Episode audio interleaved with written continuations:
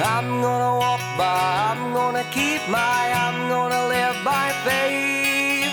Keep the faith, keep the faith, keep the faith, keep the faith. What's up, guys? Bryan Ratliff here. Just wanted to say thank you for tuning in to Keep the Faith podcast. Grab your Bibles and let's dig in to the Word of God. I recently came across an article online which lists 10 of the favorite holiday traditions around Christmas time. One of them is decorating the tree. I'm sure many of you enjoy doing that. The second one was baking Christmas cookies. Number three was writing a letter, uh, excuse me, writing a letter to Santa and also to the reindeer. All right. Number four is going to look at Christmas lights. And my, there's plenty of them to see in the Roanoke Valley. Number five is building a gingerbread house. Number six is singing Christmas carols like Rudolph the Red-Nosed Reindeer and Frosty the Snowman, etc., etc. Number seven is exchanging gifts. The worst part about Christmas is when you give a gift to somebody and they don't give a gift to you. Oh, man. Number eight is wearing an ugly sweater. Some of you might have jumped in on that bandwagon today. I don't know. Uh, but maybe you will eventually. Number nine is watching Christmas movies.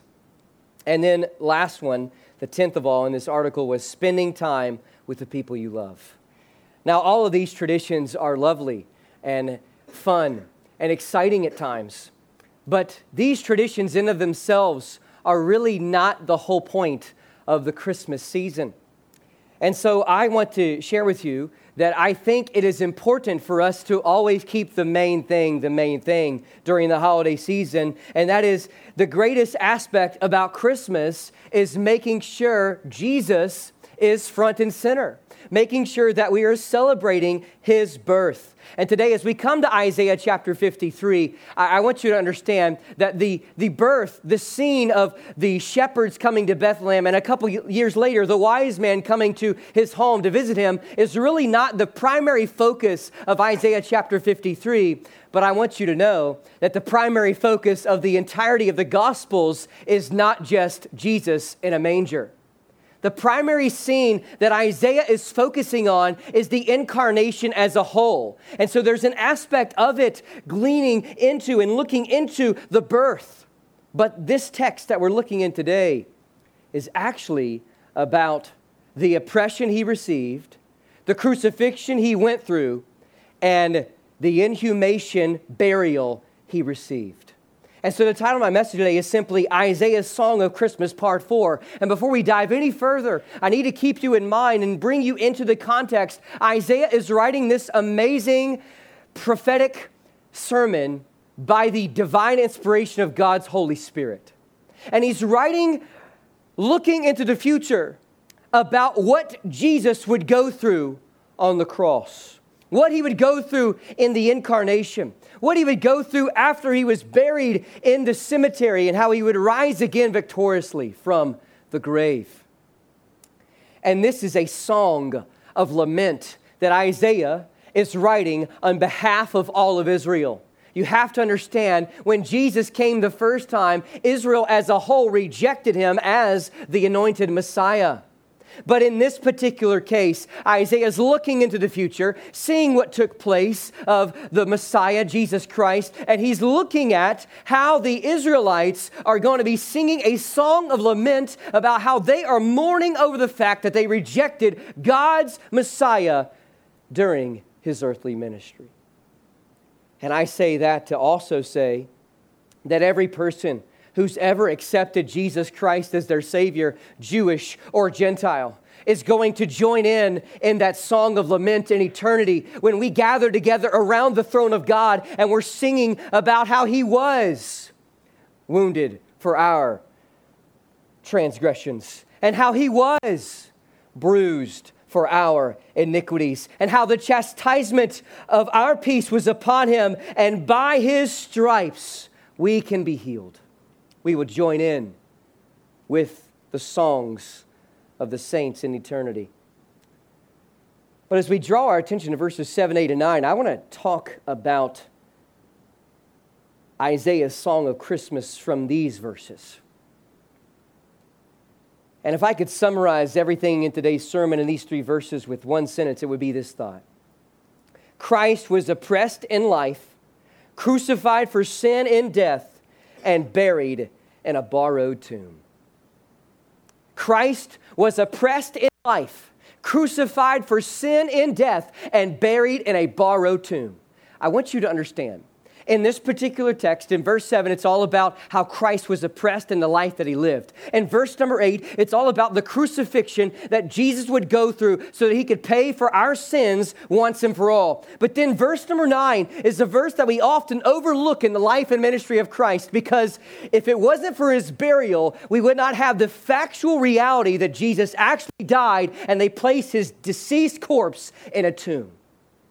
The burial is just as important as him hanging on the cross. And Isaiah is seeing it from a future perspective. Now, whether this was a dream that Isaiah received at night, or this was a vision he received during the day, or God giving him the words and him allowing him to see it, I don't know the exact details, but what I do know is what's being penned right now took place some 700 years before Jesus was born in Bethlehem. And my what a description it is of our Messiah. Christ was oppressed in life, crucified for sin and death, and buried in a borrowed tomb. That's what verses 7, 8, and 9 reveal to us. But I want to elaborate on that, and I want to continue to ask this question what exactly is Isaiah teaching us about God's anointed Messiah?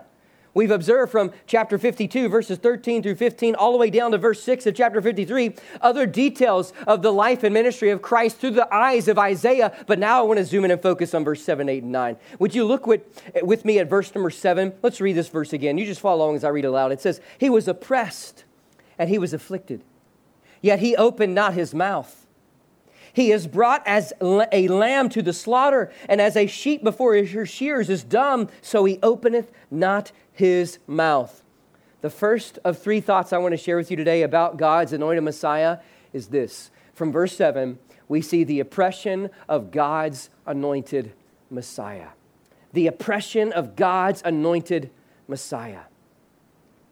Would you say the word oppressed with me? Oppressed. Say it again. Oppressed. One more time, please. Oppressed. This word in the original language gives the idea to tyrannize somebody. You know what a tyrant is? A tyrant is kind of a king or a ruler over a body of people, a nation.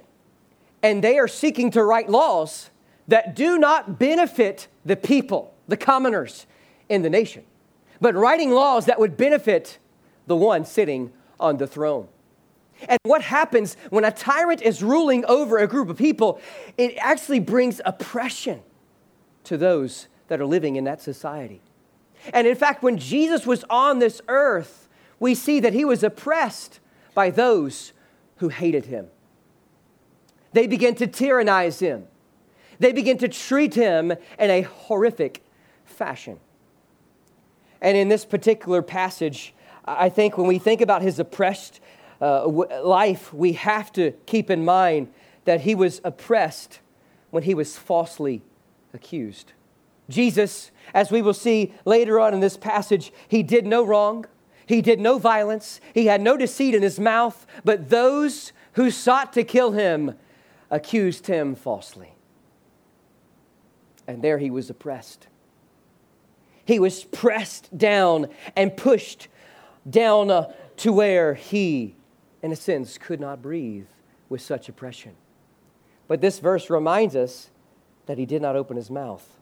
So, just as a tyrant seeks to silence those he's overseeing, the Jewish people, sought to silence Jesus Christ in his life and ministry by oppressing him. But, my friends, even when Jesus was silenced, we know that it was part of the providential hand of God.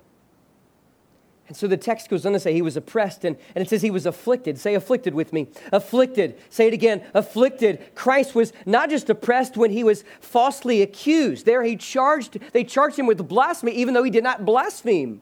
He, he didn't do it. Eh, but then it says that he was afflicted. This word afflicted gives the idea that after somebody is tyrannizing somebody, bringing oppression upon them, that they begin to afflict them to cause them to go underneath some severe pressure. And if anybody went through pressure in his life, it was Jesus.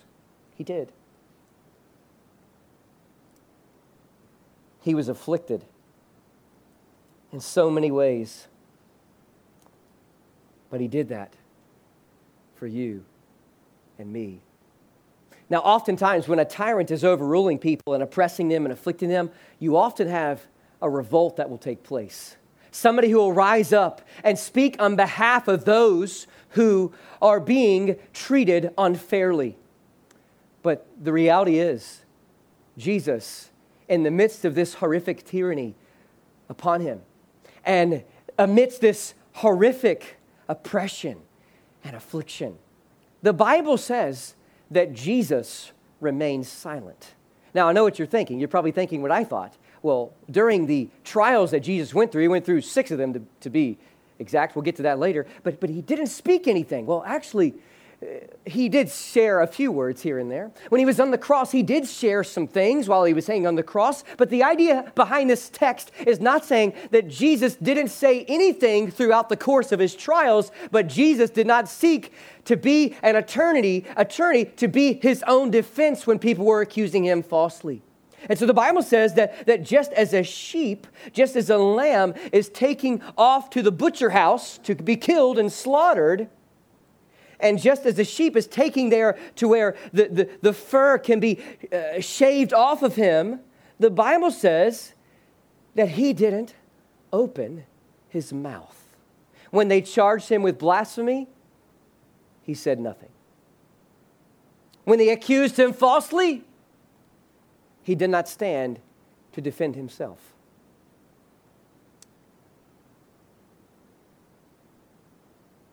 He was fiercely afflicted. He was falsely accused. But as I think about this passage, how he was brought as a lamb to the slaughter, and a sheep before her shears is dumb. I can't help but think about how Christ was oppressed when he was fatally annihilated. The life that Jesus lived was for one purpose to be crushed on the cross so that he could take our punishment and nail it to himself. The idea of a slaughter is, is just like you might go to a butcher shop and you see the meat there before you. Maybe you go into the back room where the freezer is and you see all the at once we're living animals, but now they've been skinned, they've been cut in certain ways to where you see the juicy red meat hanging down in the freezer. The idea here is that Jesus, just as these sheep would go through that butchering process, Jesus was butchered for our sins. The oppression he received was fatal, fierce, and something he did not deserve. And at all the omniscient, omnipotent, omnipresent one who he was, incarnate, could have silenced everybody, he allowed them to speak.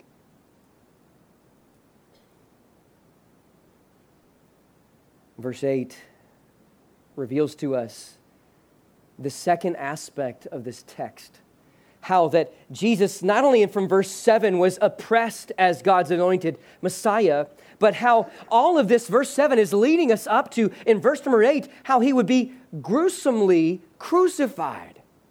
So, secondly, what else is uh, Christ being taught by Isaiah from this passage? He's teaching us the crucifixion of God's anointed Messiah. Now, we know from verse 5 we know that from other passages in this particular whole segment of, of God's word through Isaiah that it's being referred to often, but it is in this particular verse where we see clearly the crucifixion in the mind of Isaiah.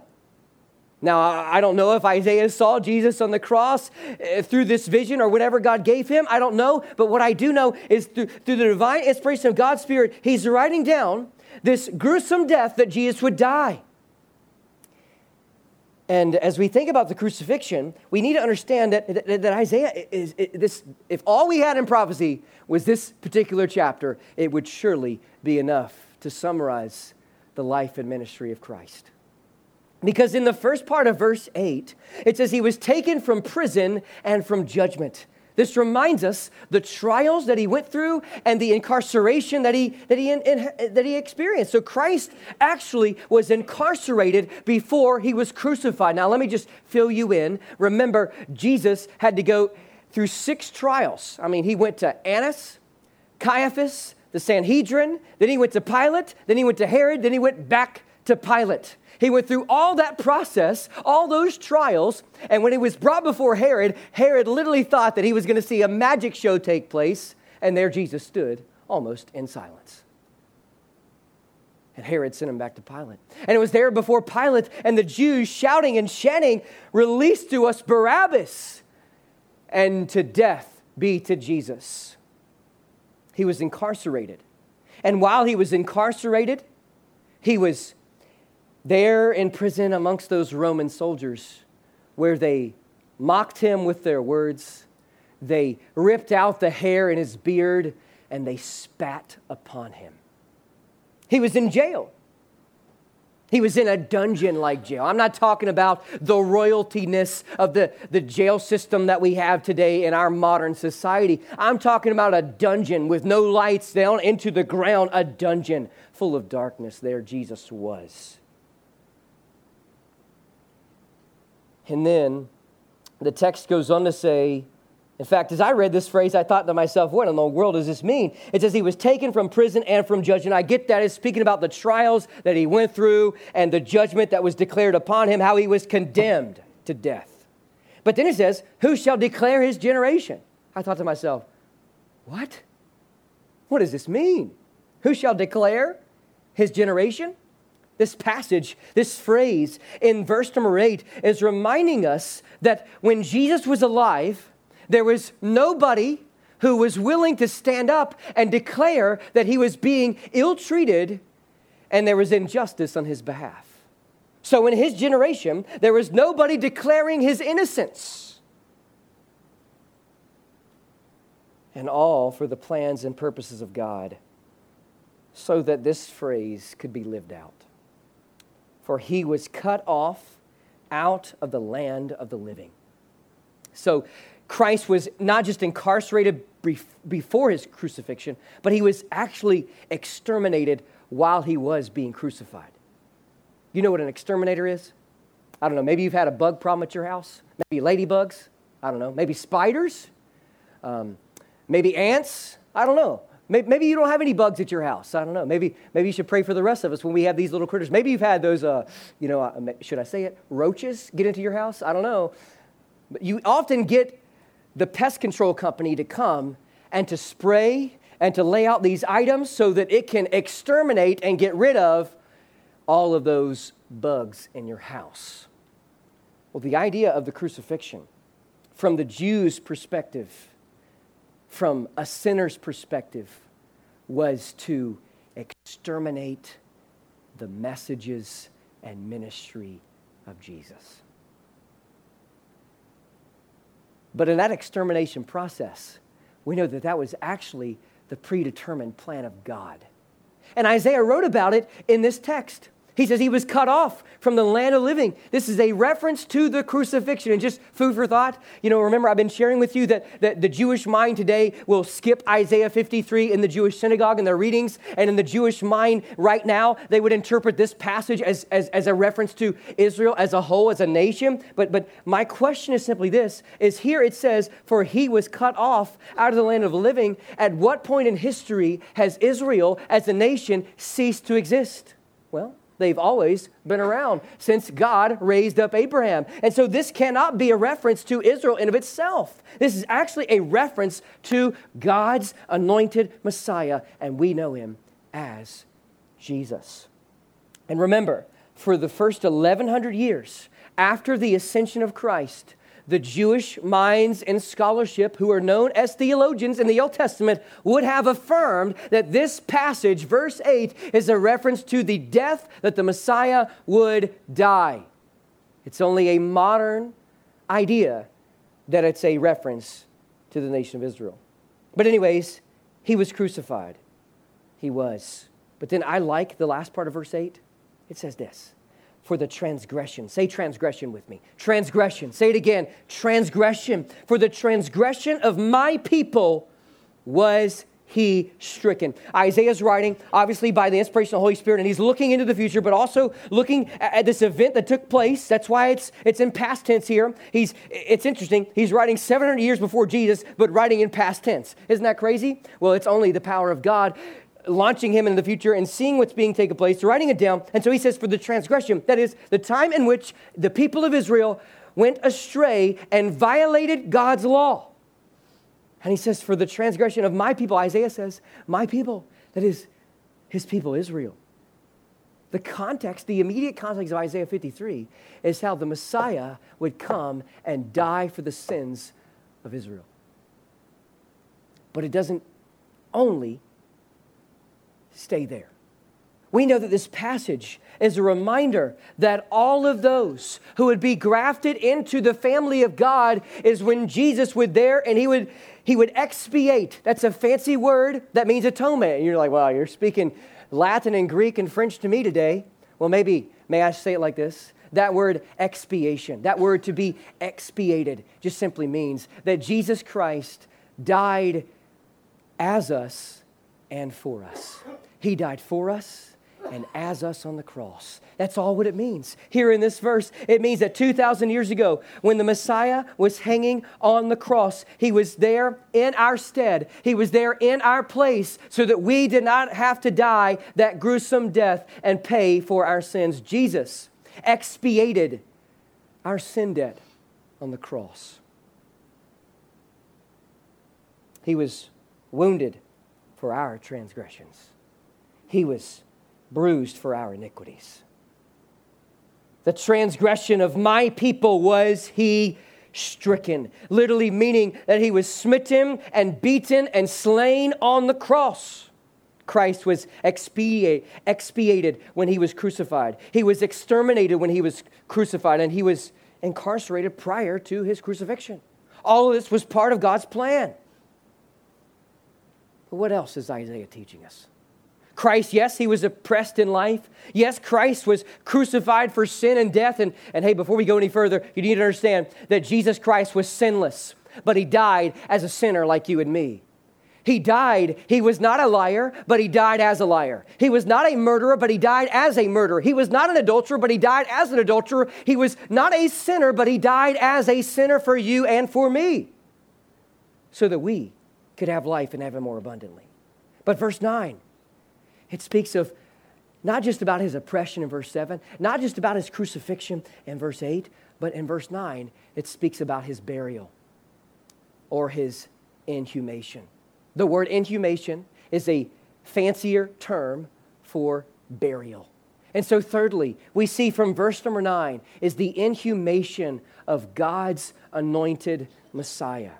Christ, yes, the Jewish people and the Romans alike flocked around him and oppressed him and afflicted him and beat him and scourged him and flogged him.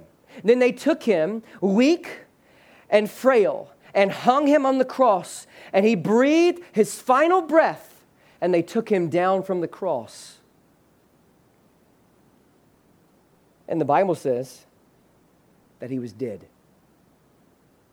His heart stopped beating and his lungs stopped pumping air through his body. And in verse number nine, it speaks about how his grave was with the wicked and with the rich. What does this mean? Well, if you're a student of the Bible, you should instantly be reminded that Jesus was, was treated as a criminal and criminals could not have a proper burial. And so they would take the criminal's body and they would throw them into a particular area there to be decomposed. And so while he was on the cross, he was crucified between two malefactors or thieves, one on his right, one on his left. One of them believed and one of them rejected him, even in the hour of death. But it says here that he died amongst the wicked, and he did. He died as a criminal amongst two thieves.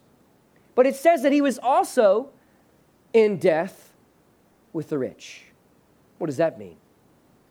Well, this is a reference to this guy named Joseph of Arimathea. He was a very wealthy man in the New Testament days. And there he took the body of Jesus, requested to take him and to treat the body of Jesus in a manner in which this King of Kings and Lord of Lords should be treated. And there Joseph went and bought a tomb just for the Messiah, and there used this borrowed tomb to place the Messiah there. Now, a lot of people overlook this burial process. A lot of people emphasize the crucifixion and the resurrection, and we overlook the burial. But be reminded that in the resurrection chapter, chapter 15 of Corinthians, the Bible says that Jesus Christ, he died according to the scriptures. He was buried according to the scriptures and he rose again according to the scriptures. So the Bible predicted that Jesus would die, he'd be buried, and he would rise again. His death was not staged as those claim he might have been in that time period. He died a gruesome death with criminals and was laid to rest in a wealthy man's tomb. So when Christ died, he was buried with the wealthy. But then verse 9 goes on to speak about the reasoning why he was buried with the wealthy is because he didn't do any violence and he didn't have any deceit in his mouth, so he was worthy. He was not a criminal, even though he was being charged as a criminal, and so he was worthy of a proper burial. And so, verse 9 reminds us that when Christ died, he did not respond violently. Now, it is in this passage where it speaks about because he had done no violence. Throughout the 33 years of the life of Christ, we do not see him getting into a fist fight. We do not see him picking up a sword and stabbing somebody. We don't see that. In fact, in the 33 years of Jesus' life, we see him as like a peacemaker. And he was, in a sense, if you will, he was a pacifist like figure in his life that he lived. He didn't have any violence that he betrayed upon anybody. As they, they beat him, he would preach, turn the other cheek. At the same time, Jesus says, I come to bring a sword. But that sword was not a physical sword in that moment. In his life, he came to separate the tares among the wheat. And I don't know about you, but if I was ill treated in that way, I most likely would raise up my fist. I probably would find some type of little artifact there in that jail cell and I would try to figure out a way. Listen, that's who we are. When somebody hits us and beats us, we respond accordingly, but not Jesus in those 33 years. He did not do that. And before we jump wholeheartedly on a pacifist bandwagon, I want you to understand this that God has not called the church to violence. God has called the church to proclaim the gospel. We have not been called to take this world by force. And Jesus didn't do that in his life. But what we do know is when we study the Bible correctly, is when Jesus returns, that's when the sword of his mouth will defeat armies. And that's a, that's a battle we'll join in on in the future. Christ died without responding violently. But then, check it out now. Here, it gives the idea that, that with his hands, with his actions, he didn't do anything wrong. But then it says, with the words that he spoke, he didn't have any deceit, any trickery, any deception. He didn't do anything that was wrong, not just physically, but also verbally. Jesus was perfect. Thought, word, and deed. So when Christ died, he did not respond deceitfully. He was buried with the wealthy. He didn't respond violently, and he didn't use deceit in anything. He, in a sense, was an open book. And this passage reveals to us that he was the sinless Son of God who died for guilty sinners like you and me, who was placed in a borrowed tomb, and there he laid. But Isaiah does not say that's the end of the story. Verses 10, 11, and 12 remind us that after they placed him in the grave, he rose again victoriously. So, the story of Christmas, my friends, by the way, is, is much more than just Jesus lying in a manger. I want you to understand uh, there are 89 chapters in Matthew, Mark, Luke, and John. 89 chapters, okay? And you don't have to shout it out loud, but how many chapters in those 89 chapters do you think emphasize the birth of Christ? Well, Mark's gospel doesn't do it at all. John's gospel doesn't do it at all. It's only Matthew and Luke. And it's only the first two chapters of Matthew and the first two chapters of Luke. So, four chapters out of 89 chapters emphasize the very birth of Jesus Christ. That is, from a chapter's perspective, that is less than 5% of the Gospels is devoted to the birth of Christ. What you find in the book of Acts is you find no historical record of the early church celebrating to our magnitude the incarnation and birth of Jesus Christ. It actually isn't until a couple hundred years afterwards when the church would begin to emphasize this in a very special way.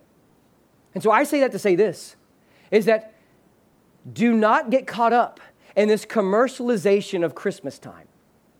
The point of December 25th is not for us to debate about, well, was Jesus actually born on that day? Most likely not, okay? But it is a day that has been set aside for some 2,000 years that we can look back and say Jesus came the very first time, but he didn't stay wrapped in those swaddling clothes in a manger. He lived a sinless life and he died a gruesome death and he was buried and he rose again and he ascended up to glory and he's coming back to establish his kingdom. And we've got to believe this message. Now, earlier in the message, I talked to you about 10 holiday favorite traditions. I want to, in conclusion today, I'll go through these very briefly, but I want to share with you 10 sanctifying Christmas traditions that you can adopt to draw closer to Jesus during the holidays. Number one, how about read the Christmas story in the Bible? Number two, how about just study Bible verses about the Savior's birth? Connect the dots with Micah, Isaiah, and all the other prophets with the New Testament. Number three, spend some time thanking God for giving us his son. Number four, like you're doing today, gather with God's people to worship God. That's what it's all about. Number five, listen to a sermon or a sermon series about the first advent. Number six, go Christmas caroling. And I'm speaking about singing joy to the world, about how our Savior has come. Number seven, get involved with the Christmas program, highlighting the amazing story of God's redemptive plan of salvation. Number eight, give a gift to someone in need. Number nine, share the Christmas story with someone and invite them to church. And number 10, pray for those in need. Christ was oppressed in life, crucified in death, and buried in a borrowed tomb. What's up, guys? Bryan here again. Just wanted to say thanks again for tuning in to today's episode. You can check out this full message at PastorBryanRatliff.com or Apple Podcasts or Spotify Podcasts. Keep the Faith is a ministry of Clearbrook Baptist Church in Roanoke, Virginia. If you're free one Sunday or Wednesday, we'd love for you to join us for worship. Until next time, God bless.